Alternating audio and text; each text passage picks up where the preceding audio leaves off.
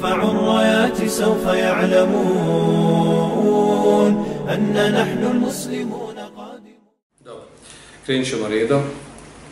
Ovo pitanje koje su došla od vas. Prvo pitanje je bilo. Preskočit ćemo onaj uvodni dio e, selam i odgovora na selam. E, Učemo direktno u sve što ime. Prvo pitanje, ukoliko bi se desilo da u namazu čovjek na seždi umjesto Subhana Rabijal Ala izgovori tri puta Subhana Rabijal Adim, kako će postupiti, da li će učiniti sebi sečtu.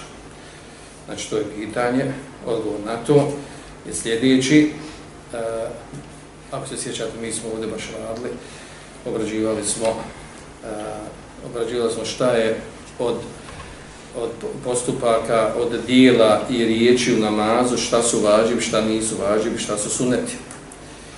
I znate, e, ako se sjećate, da smo govorili da se Hanabila izdvojila u tome, da imaju, da imaju mnogo vađiba, između ostalih kod uh, u Hanbelijskom mezovu su vađibi izgovaranje ovih zikrova na seždi, na ruku, vraćanje sa rukua, kad se vrati sa prva i tako dalje, e, tekbira, tekbir, prelazni oni tekbiri, i to su važni kod, e, kod Hanabila, Hanbelijskom mezevu, dok su ostala tri mezeba, sve to suneti.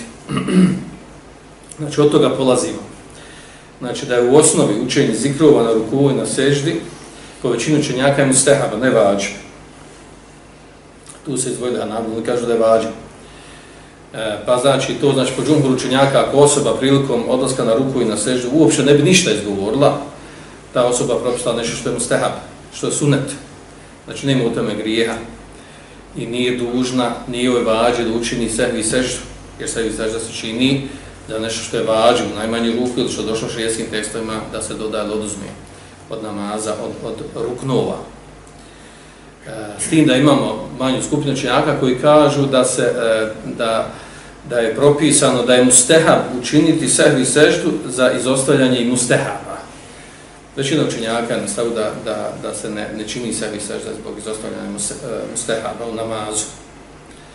Prema tome, znači da se vratimo u konkretan odgovor na ovo pitanje, uh, učenje ovih spomenuti zikrova, Svana Rabijelala, Svana Rabijelala, E, koji jedan se ukrije da jeđe da ruku jedne na seždu, ako bi osoba zamijenila, da zamijenila znači, namjerno ili greškom, znači nema u tome prekršaja koje obavezuje sehvi seždu. A, po Hanabili, pa Hanabila koji smatruju da je vađiv taj zikr, čak znači, i po njima, čak i po njima, znači, ovaj, ako bi osoba znači, e, promijenila ta dva vrsta zikra, znači to je samo znači, ne bi uradila po sunetu jer je sunet ovaj zikr činite na ku, ovaj na, na seždi. I ako bi obrnuli te zikrove e, i po hanabidama ispunjeni vađbi, izvršene vađbe.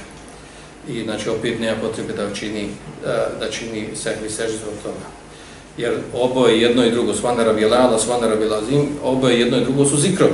Samo što jedan ustaja učiti na, na seždi, drugi na ruku, i ako ih obrne, opet učinio zikr, izvršio je ono a govorim po hanbelijskom, po hanbelijskom meziku po kojem je vađa.